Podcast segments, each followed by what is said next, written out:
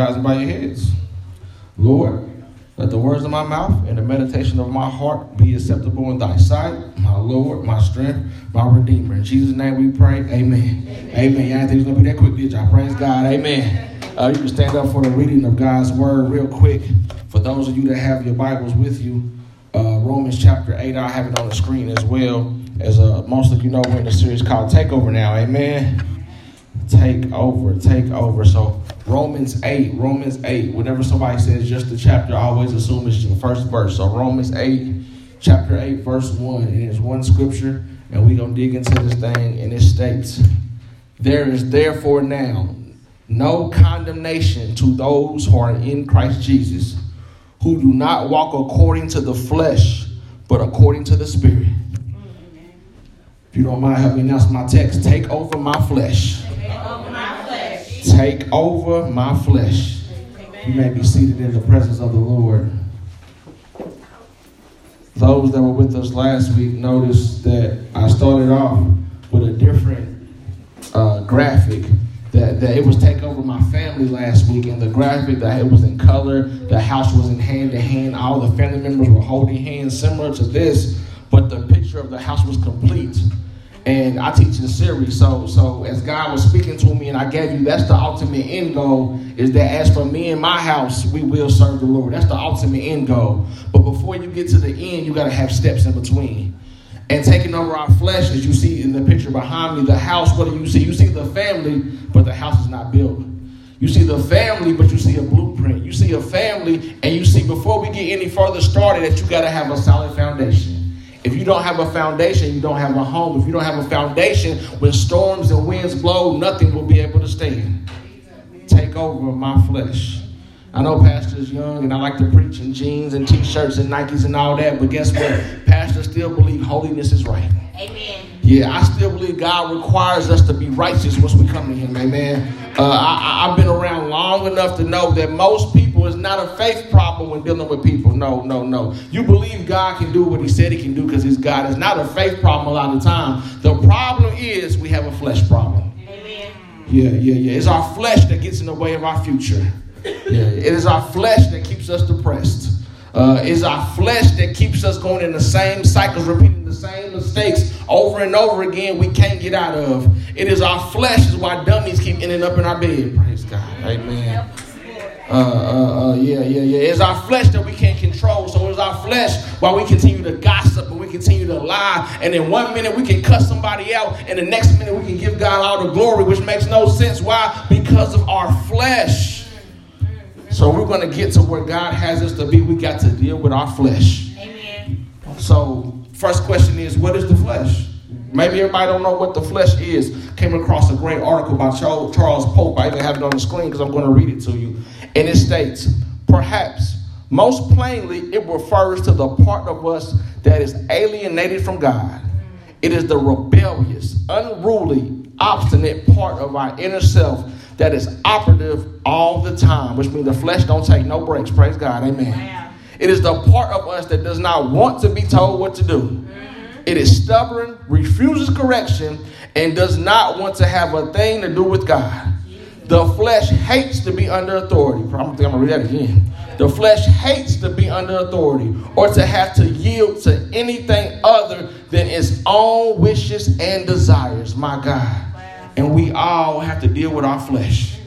The old church, the old church, the only time they said the word flesh was like it was about fornication or adultery. and you in your flesh, you want to sleep around. You in your flesh, you want to do. That's the only thing they want. to seem like they talked about flesh. But as I read my Bible, it tells me that if I cuss somebody out, I can be in my flesh. That, that if I'm running around, I'm getting drunk, I can be in my flesh. If I want that cigarette, if I want that blunt, I can be in my flesh that if I'm stubborn and I don't want to submit to authority, I can be in my flesh. If I'm lying, stealing, or lusting, all those things are part of the flesh. Why? Because it's me rebelling against God, not just a sexual desire. Amen. God is infinite in his wisdom. I love this. So he allowed his son to be wrapped in sinful flesh.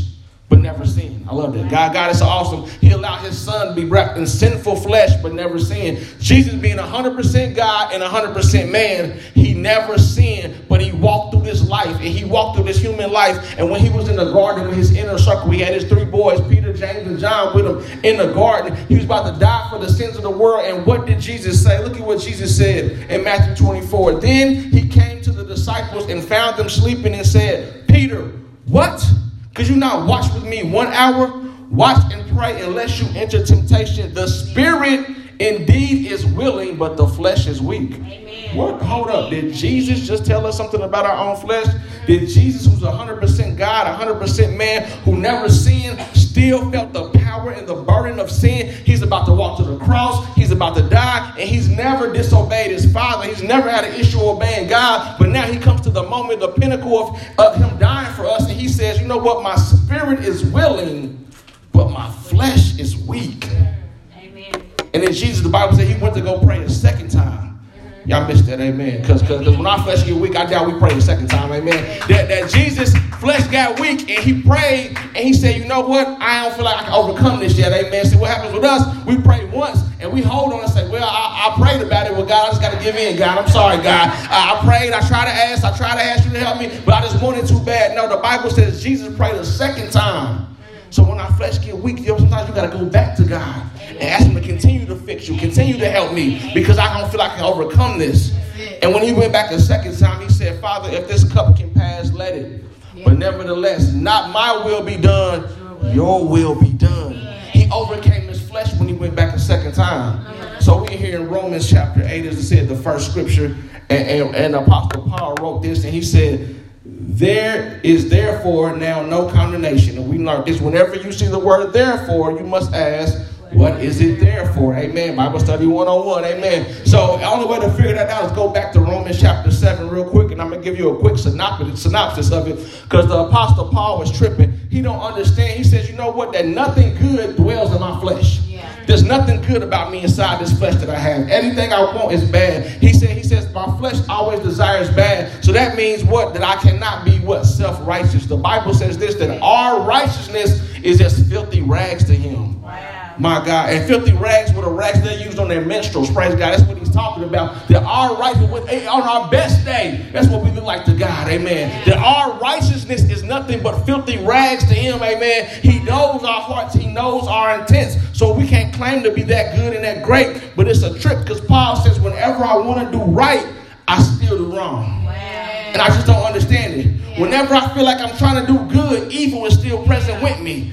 I want to do this, but I can't. Anybody else feel like that? Amen. I'm waiting on the real side to give me a what, what, a holler or something because I, I, I want to do right, but I can't. I, my mind is made up to do right, but I still do the wrong thing. I'm struggling. Paul says sin that is living in me and it's driving me crazy because I know God is good. I know His law is good. I know He's perfect, but the problem is within me. So Paul going through all these things, he's tripping. He said, "This life is miserable. Who can save me?" Then he gets the answer. He said, "Jesus Christ, who died." for my sins, who gives me the power through the Holy Spirit. That's why I can live this life. That's how I can walk outside of my flesh. That's why in verse 8 he said, There is therefore now no condemnation uh-huh. to those who are in Christ Jesus, who walk not according to the flesh, but according to the Spirit. Amen. Yeah. So Paul, Paul's writing this book to the Romans. He's trying to get them up to speed. He says this for the law of the Spirit of life in Christ Jesus made me free from the law of sin and death. For what the law could not do, that it was weak through the flesh, God did by sending his own Son in the likeness of sinful flesh. On account of sin, he condemned sin in the flesh. Verse 4 that the righteous requirement of the law might be fulfilled in us who do not walk according to the flesh but according to the Spirit. My God, my God. Paul dropped the bomb on us right there. He said the Holy Spirit has made us now to be able to walk free. That Jesus died, came and died in the flesh and sinful death. Now God has given us the Holy Spirit. It's giving me the power not to walk in my flesh, but walk in the Spirit.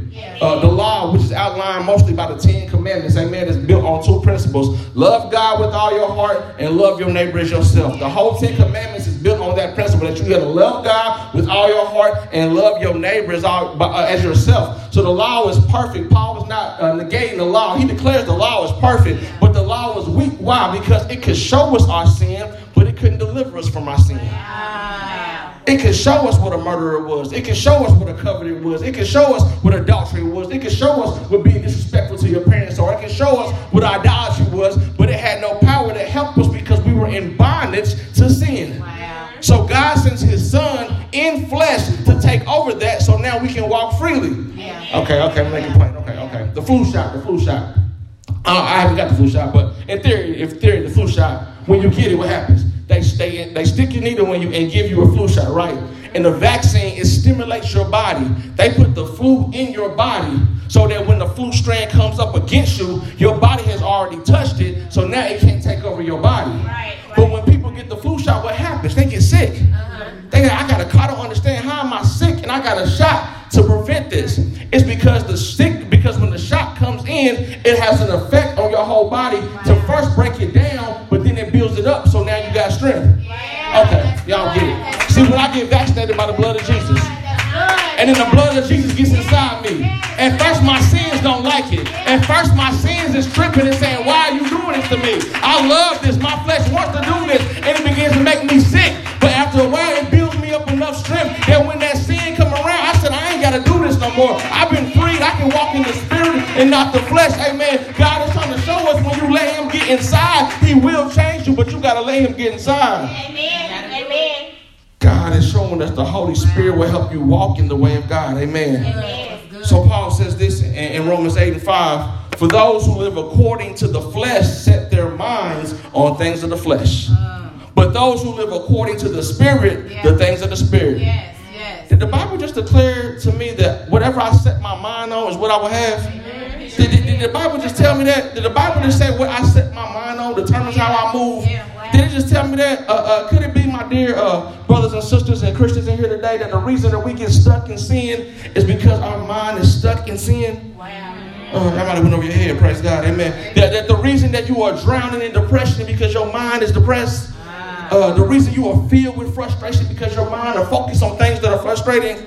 If you're going to break free and allow God to take over, that means you got to allow Him to take over your mind. Uh, uh, the Bible is clear uh, uh, that, that, that, that what I think is what I have, amen. And if I train my mind, and I can go somewhere. But if we let these things take over our mind, we won't get nowhere. Your mind set their minds, those that set their mind on the flesh, set their mind on the spirit. Uh, once you made your mind up, it's already set. Yeah. If you made your mind up going to the club Saturday night, you going to the club. Praise God. Amen. Ain't nothing gonna stop you. I don't care what happens throughout the week. I don't care whatever. I got my outfit picked out. I got my shoes. I got my ready. I don't care. Even if they if they cancel me, I'm gonna go by myself because I might see somebody I know. Praise God. It don't matter what happens. My mind is set on doing. So when our minds are set, is there really anything that can stop us? Wow.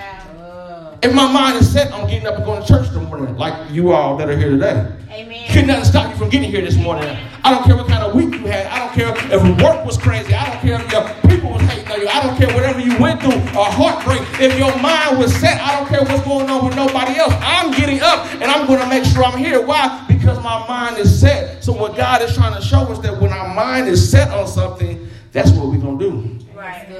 So when you made your mind up, you're going to do it no matter the cost. You've already set your mind to do it. I love this. The Apostle Paul goes from one extreme to another. He says that those that set their mind on the flesh do things of the flesh, but then those who set their mind on the spirit do things of the spirit. Amen. He is showing there is a there's a direct distinction and noticeable difference between those who walk in the flesh and those who walk in the spirit. They're not the same. It's a, it's a difference, amen. Uh, how many people seen the movie Terminator in here? Praise God, amen. Y'all seen Terminator? Okay, okay, okay. Praise God, amen. Y'all seen Terminator? Okay. All right, all right. These are these are two pictures up here. Uh, uh, uh, they're the same man, Arnold Schwarzenegger, but it's from two different movies.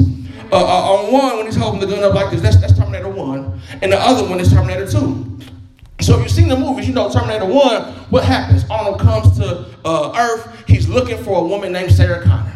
He got to destroy the resistance. So his job is to kill Sarah Connor programmed to kill Sarah Connor. So what does he do? He goes to a phone book. Straight to old school. Y'all might not know about phone books. The young ones in here, but you used to have to go to a payphone. And the payphone had a phone book in it. Amen. And he would flip through it, and he looked up everybody's name that was Sarah Connor. He was going house to house. Boom, Sarah Connor. Boom, Sarah Connor. Trying to take out Sarah Connor because he didn't know which one was the right one. This whole movie, he's trying to kill Sarah Connor to take out her and her son John Connor. But in Terminator 2, Arnold shows up again. But this time he looks the exact same, but he got a different mission. Right. This time his job is to save Sarah Connor. Right. This time his job is to save John Connor. All I'm saying is what he said in his mind on how he was programmed in the first movie wasn't how he was programmed in the second movie. He was programmed to kill, steal, and destroy in the first movie. The second movie he was programmed to protect and help, encourage. Amen. So what I'm saying though, even though he looked the same same on the outside, but when He reprograms your mind, you're not the same on the inside. That's why if any man in Christ, he's a new creation. All things that passed away. Behold, all things become new. God don't know who you are on the inside. And when they want to say, let's do this and do that, they're like, you're not the same person no more. You're not the person I knew. What happened to you? And you can tell them I set my mind on things of the Spirit. I'm not better than you, baby. I'm not, I'm not none of that, amen. I just set my mind on things of the Spirit. I'm not hating on you. If you want to do that, do all that. But where I'm at, where me and God is rocking right now, and the peace He got me in, and the love He got me in, and the joy I got, I can't do those things. I got to set my mind on things of the Spirit. I've been reprogrammed, amen, by the blood of Jesus. I'm not the same person no more. So, so, so Paul is letting us know that God can do something miraculous in our life. Look at Romans 8, verse 6, 7, and 8. For to be carnally minded, which is fleshly minded, is death. Mm-hmm. But to be spiritually minded is life and peace. I got to pause for the cause right there. I don't think I go no forward because that's deep to me. Because he's saying that if I have my mind set on things of the flesh, then my mind is in death. What does he mean? Wow. Does he mean that, that, that I'm going to die right now? No, he's not talking about that. But he's saying that you have your mind on dead things. Mm. And you wonder why your life won't grow. And you wonder why you can't get what God has for you because your mind is set on dead things. Uh, if it don't grow, you got to let it go, sweetie. You got to get rid of that thing, amen. That when my mind is set on dead things, I'm going to always get dead results. To be carnally minded is death, but then he said, but to be spiritually minded is life and peace. Somebody wish they share. I need all the life and peace I got. I need every bit of peace. I need all the peace God got for me. I got enough hell on this earth. Because I got enough hell on this job. Because I got enough hell dealing with people. I need all the peace God got for me. The Bible is clear. I will be in perfect peace whose mind is stayed upon thee. Amen. See, when our mind is stayed upon him, we get peace from him. Uh-huh. Because we're thinking God thoughts, not our own thoughts. Mm-hmm. Then he says in verse 7 But the carnal mind is enmity against God, for it is not subject to the law of God, nor indeed can it be. Wow. The carnal mind is enmity to God. What is he saying? He's saying the carnal mind is hostile towards God. Wow. You ever seen something that's hostile? It's violent, it's angry, it's upset, doesn't want to submit, doesn't want to do anything. He says, when we're walking in our flesh, our mind is hostile against God. And that's when we see the people that, that, that don't understand. One time when I'm on my walk and, and, I'm living how I'm living, like I said, they don't understand that. Why you got to go to church? Right. Why you got to read your Bible? Why you got to go pray? Why are you doing all this? They don't understand. They're hostile. Why? Because they're living with a carnal mind. Wow. And see, I have to understand that and say, you know what? I can't walk in my flesh because you're in your flesh. Somebody got to grow up, amen. That, that I can't react how you react. She said earlier today that it's my responsibility how I respond. Just because you act the fool don't mean I got to act a fool, praise God, amen. Just because you acting crazy don't mean I'm acting crazy. I got too much peace in the bank. I'm not about to withdraw all my peace from you. You ain't that important, amen. I got too much peace over here. I got too much joy over here. And I'm not going to withdraw all God has did for me to deposit that in you and all that negative energy. I don't have time. You got to understand that, that the carnal mind is hostile towards God. Wow. So if that's the case, if our mind is hostile to the unbeliever or unrepentant Christian, the problem must is much deeper than just acts of disobedience. Yeah. Yeah, we are merely an outward manifestation of our inner fleshly compulsions. Yeah. So what I show on the outside is really just what's happening on the inside. Yeah. If I'm angry with you, I'm probably angry with me. Right. If I'm being mean to you, I'm probably being mean to me on the inside. If I have no peace in me, I'm not going to make sure you don't have no peace. That we give our reflections of what we're dealing with on the inside. So it doesn't matter how moral a person appears or how religious they appear, their actions and their attitudes, if they're orientated towards self gratification, then you are in your flesh. Ah, the flesh, which is enmity or hostility towards God. Put some Bible on it, Pastor. Jesus because uh, uh, the flesh is all about self gratification. When Jesus was in the wilderness and he fasted for 40 days, what did the devil do? The first thing the devil came, he fasted for 40 days, didn't eat or drink anything. The first thing the devil said is, I know you hungry. Turn these stones into bread. Turn them into some Roadhouse honey butter sweet, looking good. Jesus, you can do it. You know you hungry. Turn them into bread. And I know Jesus probably said, I am hungry. And that sounds real good right now. And I can turn those stones to bread. But then he said, you know what? That man should not live by bread alone, but by every word that proceeds out of the mouth of God. See, he chose to be fathered instead of be fed. My God, amen. I don't think that, I don't think I got that. He chose to be fathered instead of being fed, which means I'm choosing, choosing to submit to God and then feed my own flesh. Amen. I'm choosing to follow God's plan and to feed my, uh, my, my myself because I know I need God more than I need myself. Jesus in the garden, same thing. When, when, when he was praying, and, and, God, he said, God, will you take this cup from me? That's self gratification. He didn't want to die on the cross for our sins. And we can see that, that we to get beat, whipped, spit on, hurt, that our closest friends wasn't going to rock with us no more, that our homeboy Judas was going to betray us, that Peter and them was going to deny me, everybody going to leave me, my mama crying and hurt. If we can see all that along with the pain, we wouldn't want to go to the cross either. And he didn't. But then he said, Nevertheless, Father, not my will, your will be done because of self gratification. He said, I can't satisfy myself. I got to satisfy you. Why is that it's so important? Because of verse 8. Because he says, So then those that are in the flesh cannot please God. Wow. If we're in the flesh, we cannot please God. Cannot. You know what that means? Not not be able to. Cannot. It's, it's impossible. Cannot please God. John 2 and 15. Do not love the world, neither the things of this world. For if any man loves the world, then the love of the Father is not in him.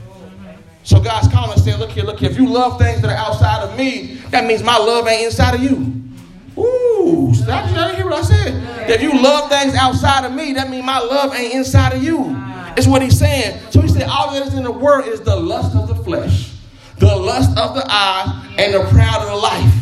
That's all that is in the world. So he's saying that when we are in the lust of the eyes and lust of the flesh and living and doing how we want to do, then we cannot please God. It's impossible to please God when I'm not living according to his will and his word. Wow.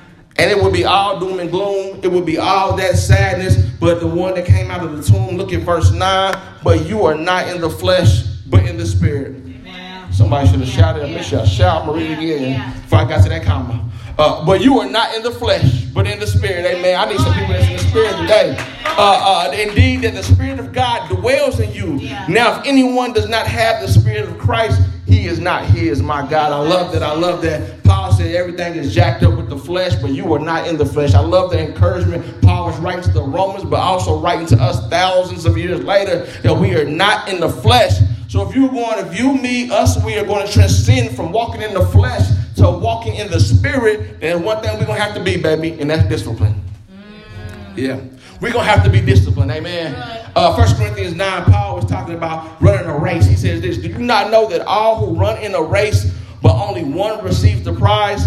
Run in such a way that you may obtain it. Paul was saying, look here, everybody, when it's a race, everybody is running a race, but only one person gonna win the race. Amen. Yeah. So you gotta run so you can obtain it. What does that mean? You gotta do your best you got to train and be disciplined, but also you got to operate by the rules as well. Yeah. You got to do everything you can to make sure you come out victorious. He said, Therefore, I run this not with uncertainty, thus I fight, not as one that beats the air. I love this because Paul said, I'm not just shadow boxing out here. I'm not just slack boxing out here. I'm running this race. I'm doing my best to come across to what I need to be. But Paul is expressing to us that liberty cannot be limited without self control that you're going to have to have self control if you're going to run this race. Uh, uh, if you remember a couple weeks ago, I told you, uh, quit worrying about saying, uh, uh, is it, do I have the right to do this? And ask, is it profitable? Quit saying, I got the right. You got the right to do anything you want. You're grown. You free, free moral action. You can do whatever you choose to do. But just because I have the right to do it don't mean it's profitable to me or my soul or my spirit or my family. Don't, don't mean that it's profitable to me. Amen. So Paul is expressing this, that, that, that, that if you're going to run in a race, you must compete according to the rules. What does that mean? I looked this up in Olympic history from October 1968 from February 2020. 148 medals have been stripped and nine medals declared vacant after being stripped. Why were they stripped? Because people cheated in the Olympics. And if I'm cheating, what does that mean? That means I'm in my flesh. That means I'm willing to do whatever it takes to win. Wow. I don't care what the rules, I'm going to bend the rules. I'm going to break the rules. I'm going to give me some steroids. I'm going to give me some shots. I'm going to cheat. Whatever the case it may be, because I'm in my flesh. The flesh only wants us to think about the, the results and not the consequences. Wow. See, the crazy thing about the flesh, what the flesh won't let you know is that you can pick your sin, but you can't pick your results. You can pick your sin, but you can't pick your consequences. The flesh just wants you to feel good and get it over with, but then they want you to have to deal with all the mess that come behind all that. Amen. So we must understand the importance of running a race correctly.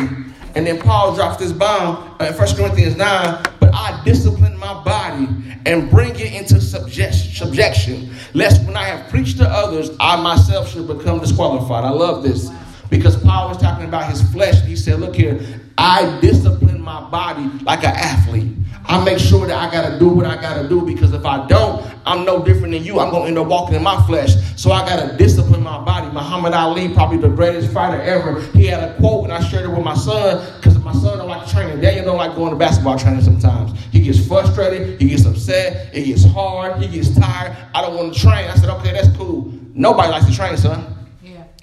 Nobody likes to train. Nobody likes to train. Training is not fun. It's not fun. Playing the games is fun, but training is not fun. So I let him see this quote from Muhammad Ali. And Muhammad Ali, the, the, the greatest, the Cassius Clay, said this. He said, I hated every minute of training. But if I could suffer a little while longer, I knew I would become heavyweight champ. Praise God. Amen. I need some people that's willing to suffer. Amen. That's willing to discipline their body and say, God, I'm going to discipline myself. I'm going to get it together. I'm going to fast. I'm going to pray. And I'm going to push through so I can be the champion you have called me to be. Yes, yes. Two attributes of the fruit of the Spirit that we can't miss to have to deal with our flesh, I believe, are what? Self control and mm-hmm. long suffering. And dealing with your flesh, you're going to have to have some self control. Amen. We see people that don't have no self control, right? Amen. We know people in our lives, sometimes family members and cousins and friends, sisters and brothers, that have no control. You're like, oh my God, what are you doing? Your life is out of control. And we see the results of it. You got to get some self control, but then you also got to have long suffering. One of the requirements of being a disciple of Christ is what? To put your flesh in check. I'm to do a series on this because Jesus said this that, that if you're going to follow me, you first must deny yourself. If you're going to follow me, the first thing you got to do to check off is deny who you are. Pick up your cross and follow me. That ain't fun. That make when Jesus picked up a cross, he got a, a lied on. When he picked up a cross, he got betrayed. When he picked up a cross, he got spit on. When he picked up a cross, he got beaten with. When he got picked up a cross, he got thorns on his head. When nailed to the cross. So guess what? If you're going to follow Jesus, you're going to have to deal with some persecution. You got to deny yourself, pick up your cross, and follow me. If you're not ready to do that, you're not ready to be one of his followers. But another reason I have to let him take over my flesh, watch this, watch this, because of the future he has for me. Yeah, yeah. Man, I thought I had some dreamers in here. I thought I had some visionaries. I thought I had some people that got goals and plans, dreams bigger than bigger than what they could think of. Uh, uh, uh, uh I got to deny my flesh because the future he has for me. What do you mean, Pastor? because uh, uh, God said stuff like this that I know the plans I have for you. Yeah, yeah. Thoughts of good and not of evil, yes. but to bring you to a hope and expected end. That's what yes. God says. Okay. God says like this My thoughts are not your thoughts, and neither my ways your ways. As high as the heavens above the earth, as high as my thoughts are you. That, that, that, that, that my word will accomplish in you what I said it would do. That you see the clouds and it brings down rain and it goes to snow in the seasons and it goes away and it comes back up and it never returns void. My word never returns void, which means I'm here to encourage you yeah. and speak in your life. Yeah. I have a future and a destiny picked out for you, but it's up to you. Wow. I got plans for you but it's up to you. That's why Paul wrote this in that same chapter, Romans 8, verse 18. For I consider the suffering of this present time are not worthy to be compared with the glory that shall be revealed in us.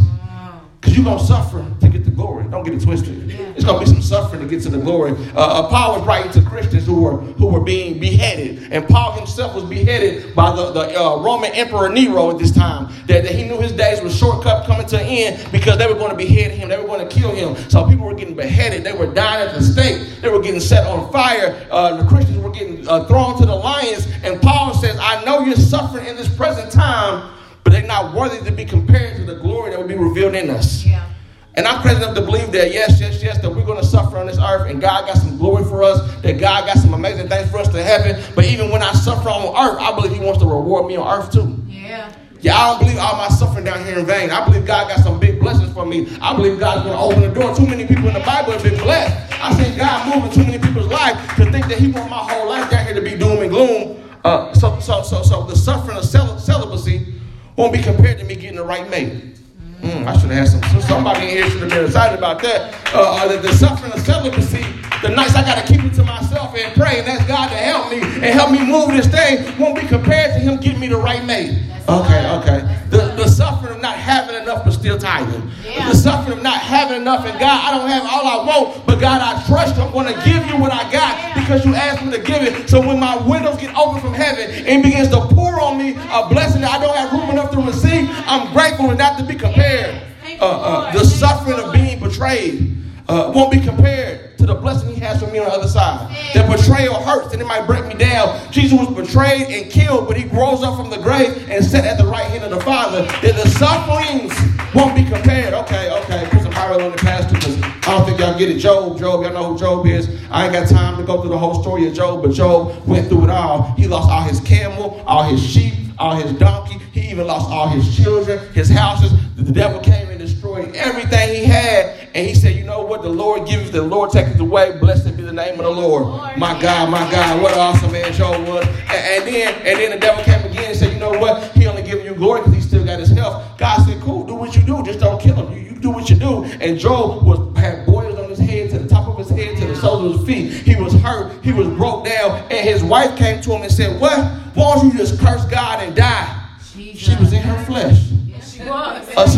In her flesh. Why don't you just curse God and that God and did all this and did all that? And it seemed like God don't care about us. Everything is wrong. And he said, Look here, lady, look here. Don't you ever talk like a foolish woman. Should we not only accept good at the hand of the guy and not be able to deal with the bad when it comes to us? No, no, no. So the Bible says all Job and all his craziness, he did not sin.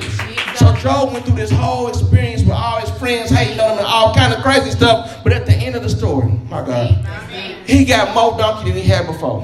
He got more cattle got more sheep than he had before. He had more children than he had before. Lived a hundreds of more years and got to see his grandchildren. Amen. All I'm saying is that the suffering will not be compared to the glory that God has for you. Amen. Thank you, Lord. Thank you, Lord. Thank you, Lord. The next reason I got to get out of my flesh. I'm almost done. Nothing can separate me from him. Nothing can separate me from him. He's clear about that. That God loves us that much that nothing will separate us from him. He's clear about that. Him and I are, are together. We're, uh, uh we're, we're bonded together. That he's not going nowhere and I'm not going nowhere. That, that we're together. Look what the Bible says, Romans 8.35. Who shall separate us from the love of Christ? Yes. Shall tribulation or distress, or persecution or famine, or nakedness or peril or sword? God did not only not spare, God spared his only begotten son for us so that nothing can separate us from the love of him. So God gave his son to show us nothing can separate us from him. The question is, what is separating your love from him? Uh-huh. That's the question. Uh-huh. But what is separating you from loving God like he loves you? Uh, okay, it was, it was, a tsunami in 2004. We remember the tsunami, and it was a supermodel named Petra Nemcova who was at a resort in Thailand, supermodel. And uh, the, cat, the catastrophic event came, the tsunami came, killed over 200,000 people in 11 countries. It was crazy. And she was there with her boyfriend, her photographer, and, and, and, they passed away in the tsunami. They did, not, they did not make it. And she got swooped away too in the tsunami. But, but, but what happened with her is it was a palm tree around, and she grabbed onto the palm tree. And she clung onto the palm tree. And she's trying to survive the tsunami. And, and not only did she clung onto a palm tree, but she broke her pelvis while holding onto this palm tree. She had internal injuries while holding onto this palm tree. She's holding onto this palm tree, and she had to hold on for eight hours until the water subsided. But eventually, she was rescued after she holding on to eight hours. Uh, okay, okay, I missed that. Praise God. She is in a storm. She's hurting. She's broken her pelvis. She has internal injuries, and the only thing around was a palm tree, and she grabbed onto the palm tree. See, a palm tree is like not like a normal tree. See, a palm tree has deep roots. And palm trees go all the way down until they find a rock. And when they find a rock, they wrap their roots around the rock. That's why when they get, that's why you look at storms and hurricanes, you see the palm trees, they bend down, but guess what? They come back up, praise God. All I'm saying is that she didn't have a hope, she didn't have a chance, but she grabbed on something that was tied to the rock. Praise God, amen. I think the Bible calls God my rock. I think the Bible calls Jesus a rock. Amen. That the palm tree was tied to the rock and she was able to hold on for eight hours and make it out of a storm that nobody thought she was able to. Why? Because she held on to the rock. Nothing was going to separate her from that tree. So I got to ask you, is your mind made up that nothing can separate you from the love of God? Jesus. That I'm tied to and I'm bonded. Look what the verse said. This is tribulation separating you from the love of God. It's heartache and pain. It's distress separating you from the love of God. It's persecution, people messing with you, and we don't even face persecution like the original, like the old school Christians. Ain't nobody over there in Egypt is happy, but ain't nobody cutting your head off for loving Jesus. Ain't nobody telling you you go to church that, that we're gonna arrest you and take you to jail.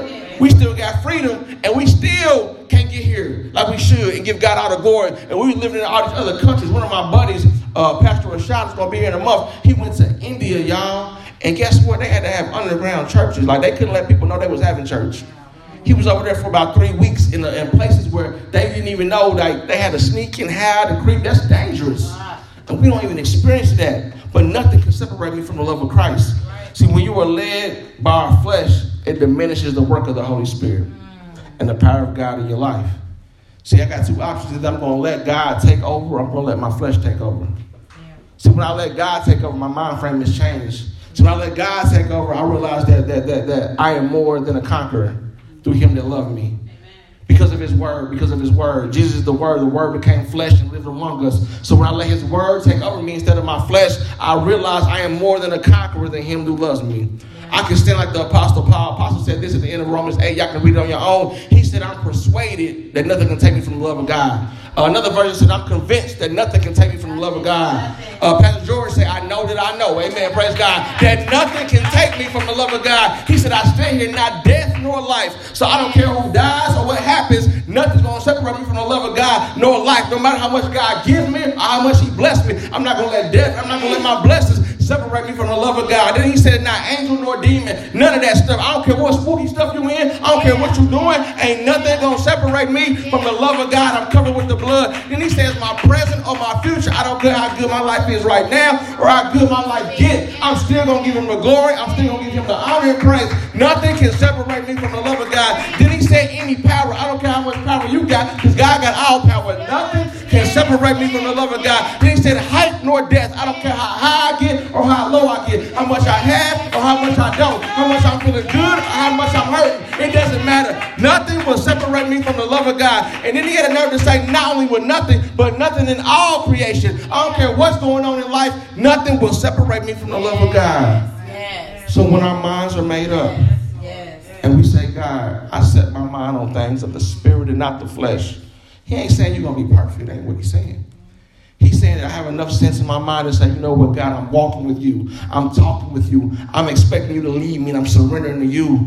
And then if I did mess up, I got an advocate who is Jesus the Christ. Yeah, I can go to him for forgiveness yes. and say, God, cleanse me and wash me and make me anew so I can continue to walk in the destiny and the calling you have for me. Amen. We give God a praise in this place. Glory to God, glory to God, glory to God. God, we thank you for just being who you are. Amen. Yes, yes. All we want is you. And I don't know where you're standing today in your relationship with Christ or which of you saved or not saved. But I hope you're inspired to make a decision and say, God, I need you to take over. That I'm tired of doing things my way. That my way has been running my head to the brick wall. That my way keeps me down and out. That my way, I'm tired of going back and forth, back and forth, back and forth, back and forth. The Bible is clear. A double-minded man is unstable in all his ways. Yeah. And God wants you to have stability. God wants you to have power. God wants you to have breakthrough. Yes. God wants you to live an abundant, blessed life. Yes. But you got to choose Him. So I don't know where you stand in relationship with Christ. If you're saved or need to rededicate your life, or, or, need special prayer, whatever you stand in the need of today, let God have his way and let him take over. He said, I need to take over. You're giving up my time to too many people. You're giving up my time to too many things. I need to take over your life. Because when you let me take over, then I begin to overtake and then watch my blessings overtake you. That I'm here to do it all. Amen. Praise God. That God wants to take over our lives, y'all. And the reason I gotta let him take over is because it's too much for me to handle. It's too much for me to handle. That that that, that the, to the stress and the burden and the weight that I gotta carry. It's too much for me to handle. And God is saying, look here, I need you to overtake it. Amen. In the name of Jesus. I need you, God, to overtake. The enemy's been tricking us and, and fooling us for way too long. And I'm tired of the devil. He don't play fair. He don't fight fair. He a deceiver.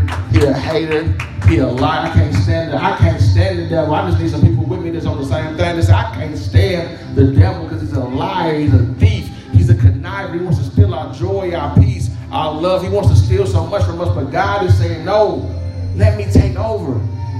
Quit fighting that battle on your own. You keep repeating that cycle on your own. You keep going back to the same stuff, the same mess over and over and over again. Why? Because you won't give it to me. You won't give it to me. I'm trying to take you to another level. And you're still fighting that same silly devil. I'm trying to take you to another level. I'm trying to show you what I have in store for you, what I've created you to be, not what somebody said you were, not with the negative words somebody spoke over your life, but allow me to take over. And allow him to take over, you got to surrender, baby. You gotta throw up that white flag. You gotta throw up your white hands. You gotta throw up your white hand, your hands and say, God, I'm done. I remember the day I surrendered like no other. I had to throw up my hands like, God, I'm done. My, my, my relationship, me and me and Lady Thomas, we weren't married then. It was a mess. I had trouble on my job. Everything around me was crumbling. And God, I love God because God allowed it to crumble so I could get to Him. God's so good that He allows things around us to crumble just to show us that you need me. That I don't care how I think you good, you think you got it, you can front and think it's good and great and gravy, but you need me. And the only reason I allow it to crumble is so I can build it back up and make it better than it ever was. So if you need God to take over, I'm about to get ready to pray, whatever anybody needs up here today, I'm about to get ready to pray for them. But if you need God to take over, you need to surrender, whether it's your life to Christ or you're rededicated or you just struggling with something. You say, God, I need you to take over this thing. I need you to take over because this thing is overtaking me. Praise God, amen. This is what the church is for, y'all. This is what the church is for. We're here to heal, we're here to set free, we're here to deliver. And so we are consumed by nothing. Thank you, Lord. Thank you, Lord. Thank you, Lord. All we want is you, God. That's why we're here. All we want is you, God.